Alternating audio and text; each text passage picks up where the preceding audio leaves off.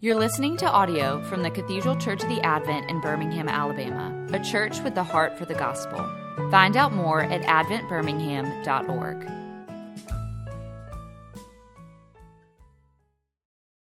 Good morning and welcome to the Dean's class. Let's have a word of prayer together. Heavenly Father, as we encounter your word this morning, that you would breathe life into our hearts, that we might hear you as you speak to us that that which is of you would take deep root, and that which is not of you would be scattered to the wind by the power of your Spirit. We ask these things in Jesus' name. Amen. I'm very glad for you to have heard from Martyn Lloyd-Jones, the doctor.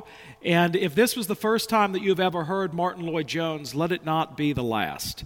Uh, he uh, is a little bit different in his teaching than he is in his preaching, uh, as you probably have noticed, even in the way that I teach and the way that I preach. Uh, preaching being uh, more of proclamation and really letting you have it. And I know that the doctor would spin in his grave if he heard me say that when he preaches, he uh, exhibits the Welsh hwyl, which is a cadence and, and an excitement. And so I hope that you do go to the MLJ Trust org website and listen to some sermons from Dr. Lloyd-Jones. Even his series on Ephesians is masterful. I think it took him over three years to get through the entirety of Ephesians. I know that in one instance he preached something like 14 sermons just on one verse.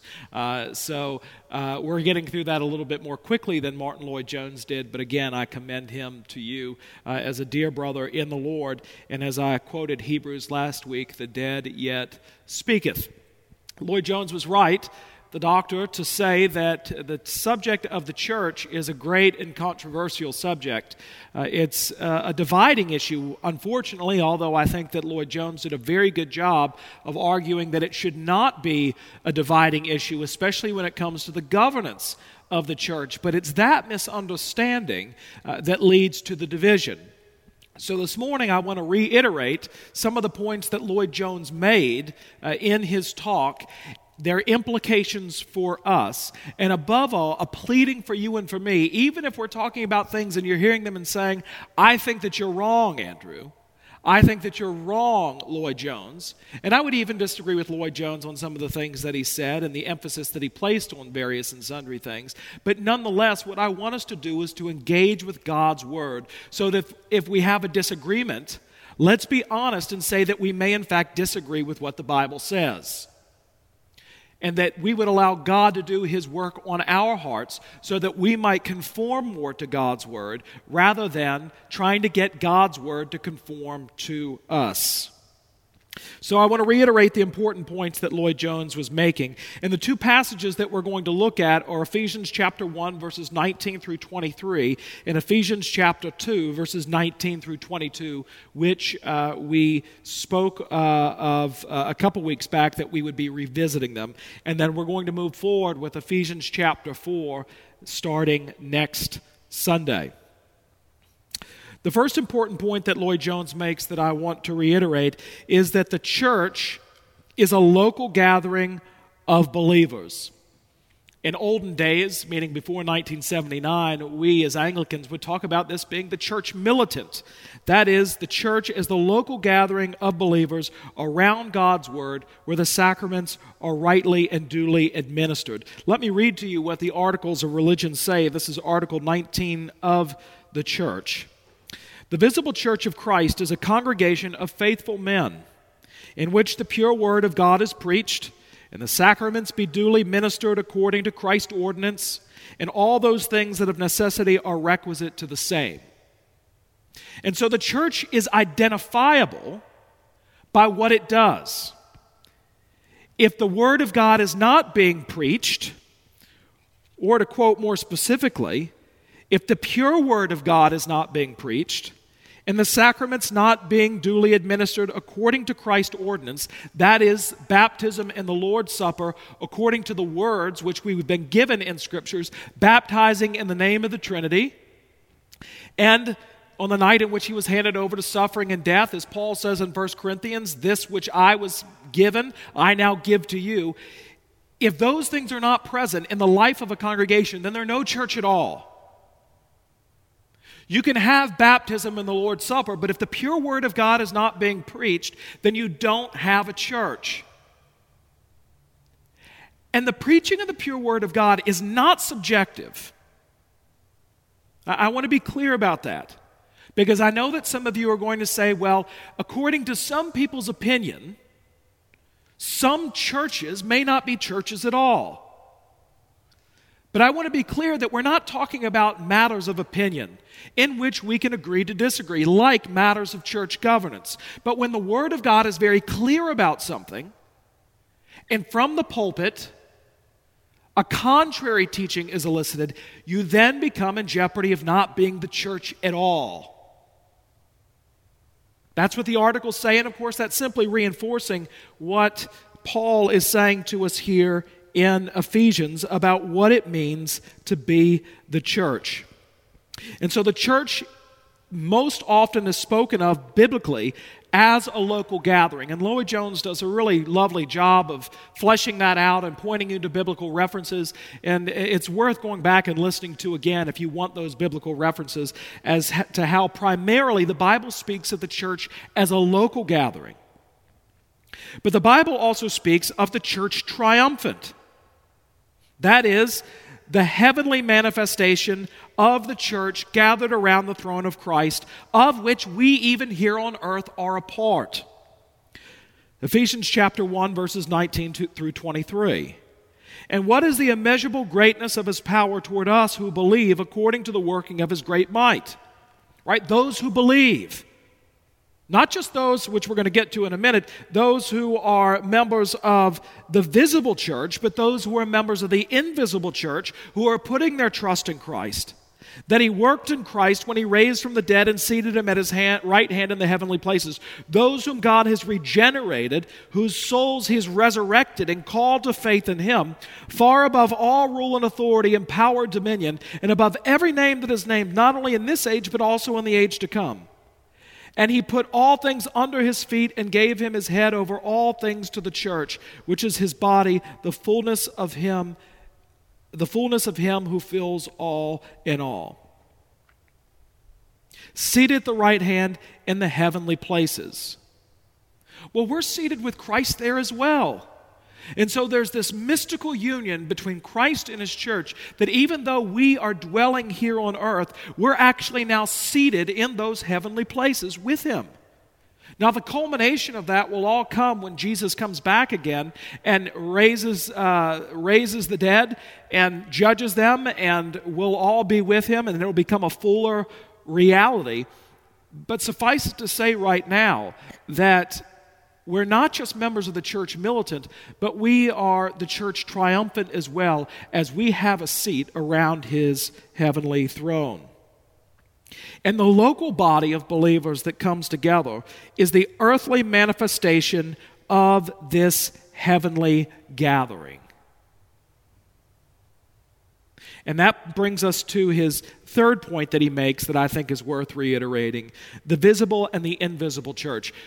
The visible church is that which we can see manifested that comes together normally on a Sunday morning or on a Sunday evening. Uh, indeed, in fact, it doesn't have to be at a particular time. Anytime God's people are gathered around His Word, there is the church. And so it would be right to say when you come together in your small group gatherings, you're doing church. You're the assembly of God gathering around His Word. And so anytime that we are a part of that, we're visibly members of the church. And certainly, in order to come into the life of the visible church, it's upon a profession of faith, normally in the form of confirmation. And even those who have been baptized in another tradition or come from another place, we want them to stand before the congregation that is the Advent and declare their faith in the Lord Jesus Christ. And the bishop is there to represent the wider church, which we're going to get to in a minute. Uh, but confirmation and reaffirmation of faith is about the individual getting up and confessing their faith in Christ so that they might be, become members of the visible church. The invisible church is the church that only God can see. And indeed, you can be a member of the visible church and not be a member of the invisible church. But what counts most of all is are you a member of the invisible church? Is your name in the Lamb's book of life? Are you in a life saving, life giving relationship with the Lord Jesus Christ? Do you know him as your Lord and Savior? Have you acknowledged him? Have you believed in your heart and confessed with your lips that Jesus Christ is Lord? Are you following after him? Well, that's what it means to be a member of the invisible church. And so, anyone that thinks that simply because they're a member of the visible church, that they're automatically a member of the invisible church, is mistaken. There are obviously great uh, uh, overlap. There's a great overlapping between the two. Uh, but again, don't mistake the visible for the invisible church, which in our day and age, because we're into such structures and organizations, and with the heavy influence of the way the Roman Catholic Church thinks about the way the church is, works, that the visible church is the invisible church. But that's certainly not true because throughout the Bible we see that there are people who are baptized who are not believers. Or, as the Old Testament would put it, you're circumcised of the flesh, but not circumcised of the heart. You may outwardly look and be a member of the people of Israel. You may have been baptized, but you need to listen closely to the language that we use in the baptism service that we baptize those who come to Him in faith. That's what the 1979 Book of Common Prayer says that faith is assumed in the child that is being brought. And yet, there comes a point when the child is going to need to take ownership of their faith and stand before the congregation and the bishop and confirm their faith in the Lord Jesus Christ. Because we're not so much worried about them coming into the visible church, although that's very important. Our greater concern is to see this child grow up into the full stature of Christ and be made a member of Christ's invisible church. And so there's a distinction to be made between the visible and invisible church. When the Bible talks about the church, it talks about it primarily as a local gathering. It talks about it as the heavenly gathering. It talks about the distinct, uh, it talks about this distinction between the visible and invisible church. And fourthly, the point that Lloyd Jones makes that I think is worth us exploring a bit is that the unity that is found in Christ's church is not found in structures, but is found in core commitments, or rather, commitments to core doctrine. If there's no unity of doctrine, then there can't be any unity at all. And as Lloyd Jones says, not just some sort of uh, mushy, well, I believe in Jesus, but actually the Jesus we may be talking about are not the same Jesus, uh, but actually what it means to fall under the authority of God's Word and conform our lives to it, and understand that, uh, yes, there are times when we're going to be over and against God's word, but when our eyes are open to find that we're in rebellion, we don't make some excuse for it, or worse yet, we don't make some excuse for God. We seek to conform our lives to what God would want us to be.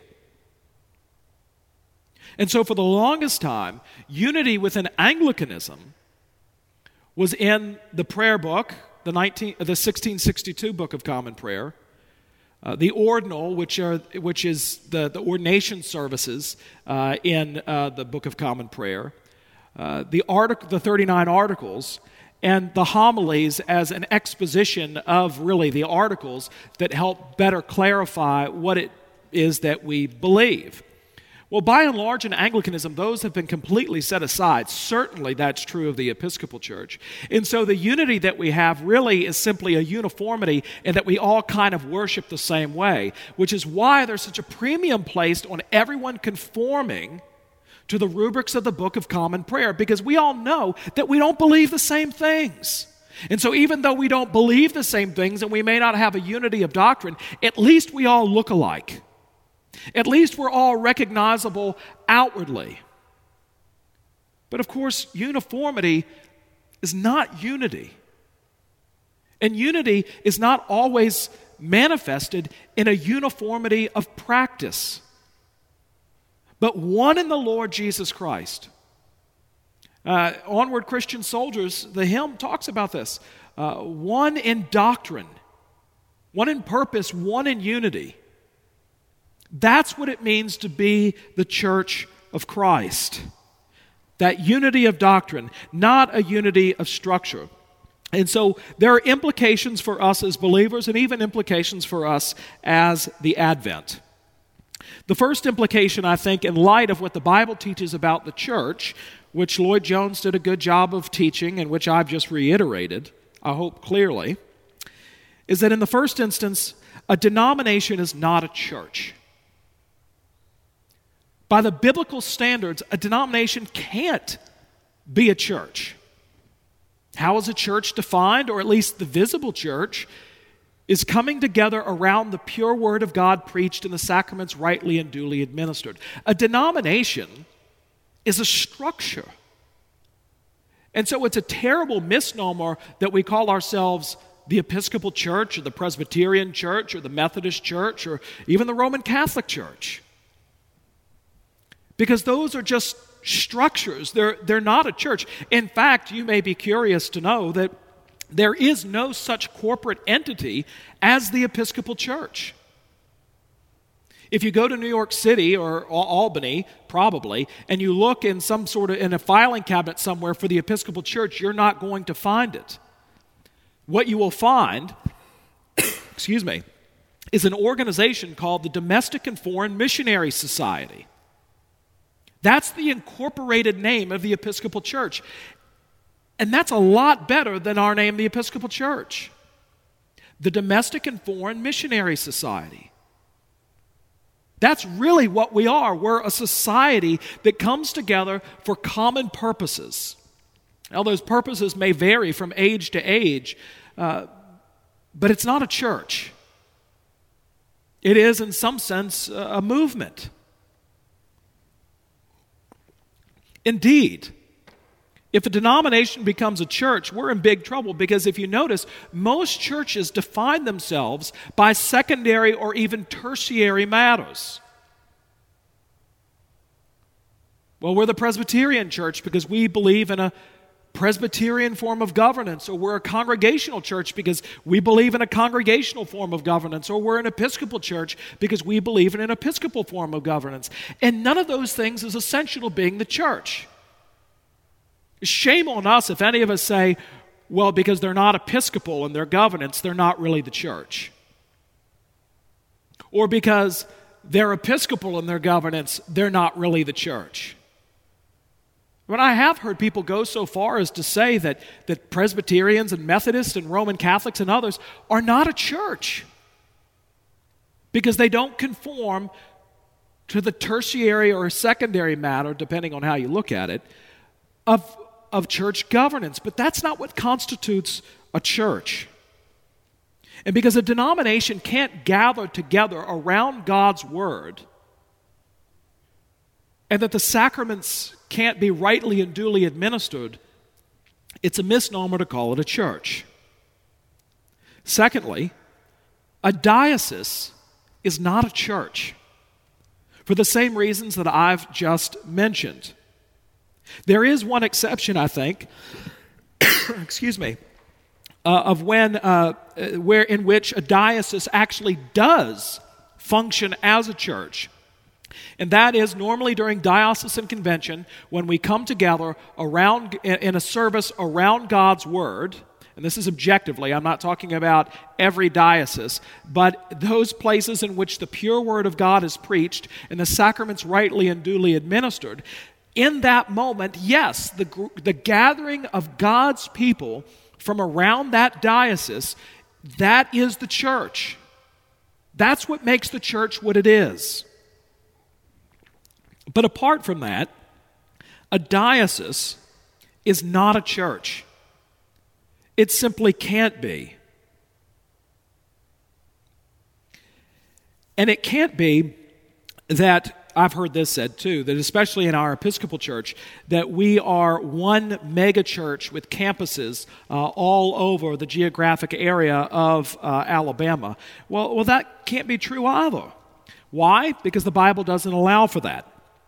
1 Corinthians 12, Paul talks about the church being a body. And there is a sense, as he also talks about in, um, excuse me, in Ephesians chapter 2, in verses 19 through 22, which I'll just go ahead and read. So then you are no longer strangers and aliens, but you are fellow citizens with the saints and members of the household of God, built on the foundation of the apostles and prophets, Christ Jesus himself being the cornerstone, in whom the whole structure, being joined together, grows into a holy temple in the Lord.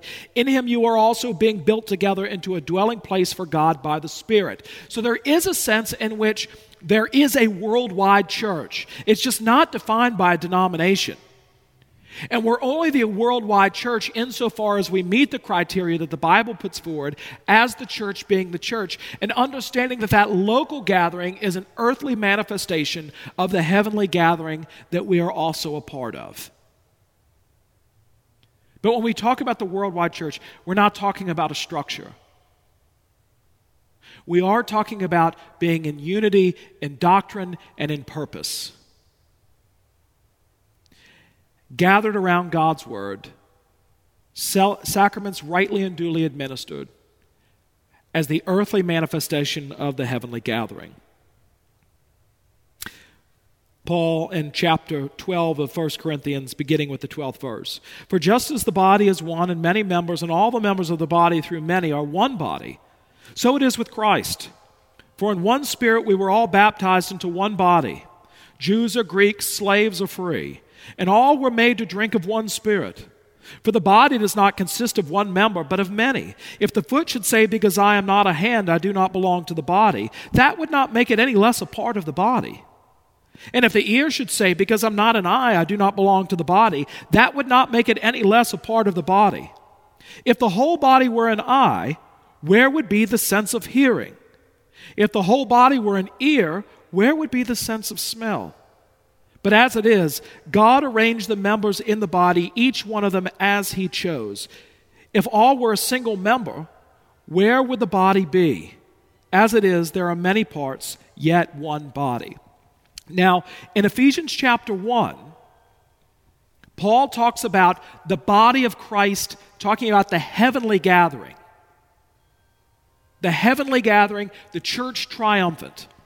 That's what he's talking. But here, when he speaks of the body of Christ, he's talking about the local gathering because the context is First Corinthians. He's just spoken about spiritual gifts within the life of that particular congregation and the inferiority complex that some people have developed, saying, Well, I guess I'm not that spiritual because I don't have these spiritual gifts, whether that be tongues or something else. But Paul says, No, all the individuals within the life of that congregation come together as the body. And so, within the life of our congregation, if you're an ear, be an ear. If you're an eye, be an eye.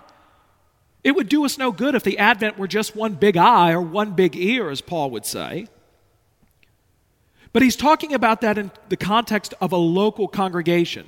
He's not saying, well, in the church in Birmingham, excuse me, the Advent's the ear, and Covenant Presbyterian is the eye, and Mountain Brook Community Church is the foot.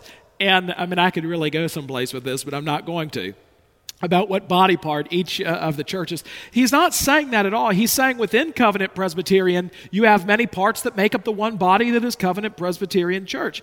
Within Mountain Brook community, you have many parts that come together to make up the body of that congregation. Nor would it be right to say, well, in the Diocese of Alabama, the Advent's the ear, in St. Paul's Greensboro is the nose.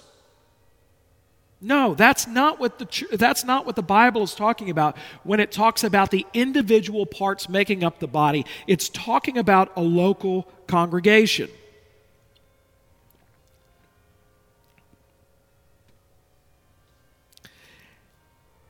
And so it really is only the Bible, well, primarily the Bible speaks about the local gathering of believers. And then beyond that, the church triumphant, and how we're all mystically bound together as the body of Christ, as Paul speaks of the body in Ephesians chapter 1, not in 1 Corinthians 12. because Christ is at the head of us all. And of course, this mystical church, he's not talking about the visible church, he's talking about the invisible church, of which members of the visible church are incorporated, but not necessarily in whole. Because you can be a member of the visible church and not be a member of the invisible church. In this unity that we have in the life of the church, whether it be the visible church or the invisible, certainly in the invisible church, but even in the visible church, our unity is with other believers before it is with a denomination or a nationality or a race or a cultural background or a socioeconomic background. In fact, if you're a believer in the Lord Jesus Christ, you have more in common with the Chinese believer in the Lord Jesus Christ who's in China today and has to go to church in secret than you do with your neighbor who may be the same nationality, the same race, the same socioeconomic background, the same shared interest. But if they're not in Christ, you can't have the same kinship and closeness that you share with that Chinese believer. I mean, this is what Paul is talking about when he says, for, all, for in one spirit we were all baptized into one body. Jews or Greeks, slaves or free, and all were made to drink of one spirit. That's where our unity is found with other believers who profess the Lord Jesus Christ as Lord and are agreed in essential doctrine. We could disagree over secondary and tertiary matters. Uh, this is most supremely demonstrated here at the Advent during our Lenten preaching series, where we have Baptists and Presbyterians and, and Methodists and uh, people of all different denominations and races and uh, cultural backgrounds. But when they get into the pulpit, and they began to proclaim the gospel of Jesus Christ, regardless of their background, because of the message that they proclaim, we say, that sounds like the Advent. We may disagree about church governance. We may disagree about modes of baptism. We may disagree about how the end times will come about. But we're disagreeing about things in which Christians can disagree about because the Bible's not necessarily clear. But on who Jesus is and what he came to do, to die as a substitute on our behalf, and as redeemed believers in the Lord Jesus Christ to live a life in the Spirit under the authority of His Word, we are in full agreement. And therein lies our brotherhood, our sisterhood in the Lord Jesus Christ. And so it's no wonder that we find a greater unity in our tradition in the Episcopal Church with those who are outside of our denomination rather than those who are within. Now, certainly, we do have fellowship with those who are within our denomination who share a core commitment to the biblical doctrines of our faith. But at least in my own experience, uh, the people that I go to and that I find as dear brothers, especially as pastors that I call on, are from various and sundry denominational backgrounds. But there's no disagreement over the person and work of Jesus Christ. And in that we find our unity. And that's one of the joys about being a member of the Anglican Communion is that we're not just some American made and American influenced denomination. We're part of a worldwide gathering of believers called the Anglican Communion. And so that's why we have strong relationships with brothers and sisters in places like Rwanda and Australia and South Africa because of this core commitment to the person and work of Jesus Christ. I'm delighted that they're Anglicans because we can actually have conversations with them and we know that we agree over our common doctrinal standards as articulated by the prayer book and the articles. But we understand that our unity transcends any sort of denomination, even. To paraphrase uh, John uh, Duncan, uh, Rabbi Duncan, the great 19th century Scottish theologian, I'm first a Christian, then a Protestant, then an evangelical, and in my case, not his, an Anglican. And in that order, and it cannot be reversed.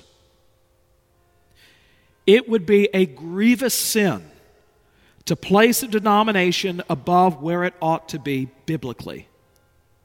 And so, if you're listening to this right now and saying, I am a Baptist before I'm a Christian, now you may not say that, but I want you to actually step back and do a self inventory. Do you find yourself getting more wound up about denominational issues than you do about the core tenets of the Christian faith? Then you may put more stock in being a member of a denomination than being in Christ. And as we look at this worldwide church, the body of Christ, would we place Anglicanism or Presbyterianism or, or even Roman Catholicism above being Christian? And in our case, above being Protestant? And certainly in my case, above being evangelical? Well, if we've done that, we don't have a right idea of the church as articulated by God's Word. We must think biblically about this, not culturally.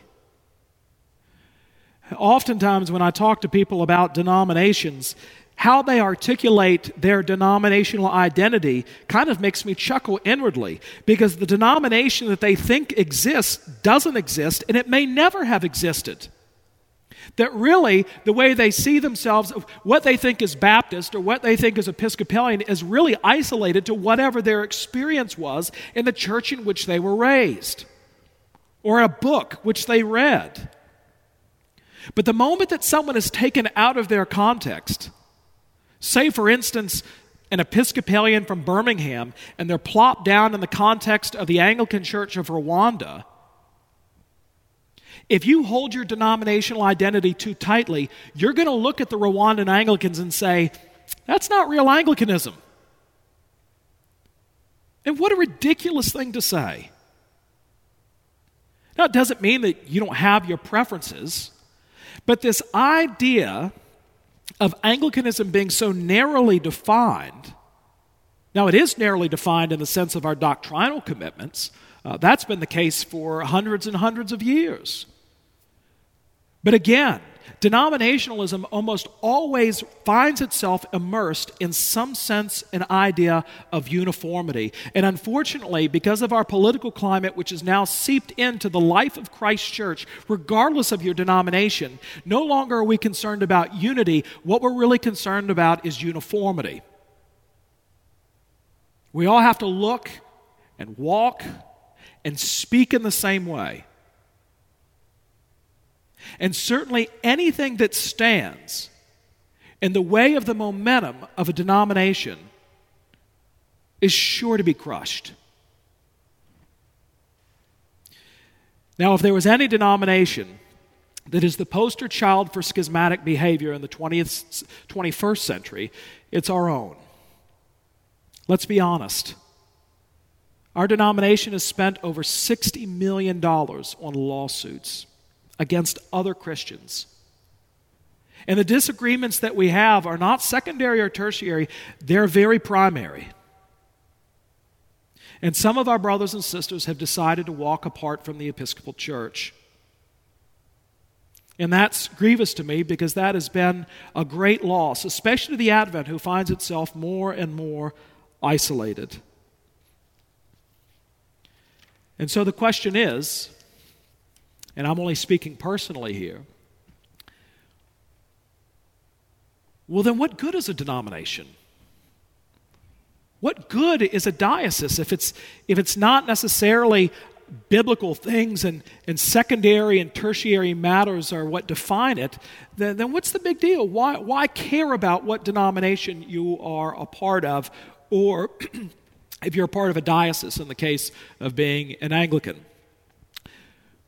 Well, denominations and dioceses serve really important functions.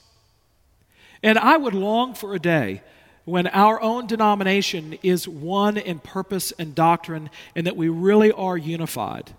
But because a denomination is not a church and because a diocese is not a church, uh, we ought not to look at them as churches, but look to them as, as they are structures. Structures that provide for the common good and give us a platform for gospel ministry. We can still have the relationships uh, with other Christians uh, around the world. Uh, but I think it would be a great mistake to say that you know, you really don't need a denomination. You really don't need a diocese because they have an important and vital work in the life of the church. And certainly here at the Advent, uh, it is uh, an important thing for us. And I would say this unashamedly that we are an Episcopal church. Now, certainly we differentiate ourselves by what most of the Episcopal Church believes now.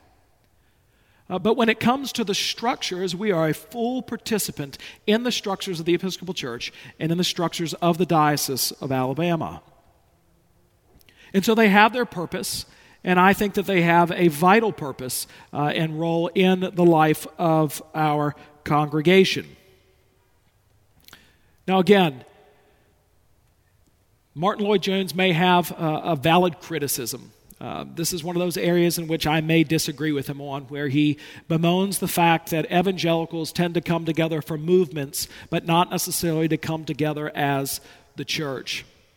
Because right now, that's what we have, at least in my own life and in the life of the Advent, as I've been saying all along here, that uh, we find our fellowship and our communion and our uh, partnerships uh, beyond uh, even our denomination, which, even if we were in the a part of a, of a godly denomination, I still think that we would probably look to those relationships and not be so narrowly focused on our denomination. And I think that that's something that we can uh, criticize other denominations about who will only work with people who are within the life of their denomination. And I would even go so far as to criticize the Anglican Church in North America, which does have a propensity to do that. And unless you really are a part of them, they're not really will, willing uh, to work with you. So I want to be an equal opportunity offender uh, this morning as far as that goes. And so, really, my plea for us here as the Advent is to have a biblical understanding of the church church. It's absolutely vital. And I think it's been a misunderstanding of what the church is that has caused great grief and heartache and lawsuits and the mess that we're in here right now as Anglicans in North America. The key to all of this is the lordship of Jesus Christ. He's the head of the church. That's who we answer to. He's the bishop of our souls. And so, dear friends, engage with God's word get a proper and right and biblical understanding of what God's church is, wrestle with it, email me, ask questions, uh, be mad at me if you want. Uh, just be mad at me for all the right reasons. Uh, but let's, uh, let's really look and understand this. Otherwise, as we move forward in Ephesians chapter and as we move forward in Paul's letter to the Ephesians, it's not going to make the sense that Paul intended. And so it's important that we have a right understanding of who God's church is, what God's church is, and who and what it is, or, or, what it is that we do as God's people. Let's pray. Our gracious God and Heavenly Father, we thank you uh, that you have made us a church. And the unity that we have is something that, yes, we're called on to strive for, but it's also something that's given to those of us who are believers in you. And Lord, we pray that we would not be sidetracked by secondary or tertiary matters, but that we would have a right understanding of what your church is and thereby bring honor to your name. And uh, Lord, that we would see the gospel go out uh, through your church by the power of your Spirit. In Jesus' name, amen. You've been listening to audio from the Cathedral Church of the Advent. If you live in Birmingham or find yourself visiting, we hope you'll join us at one of our Sunday services. Find out more at adventbirmingham.org.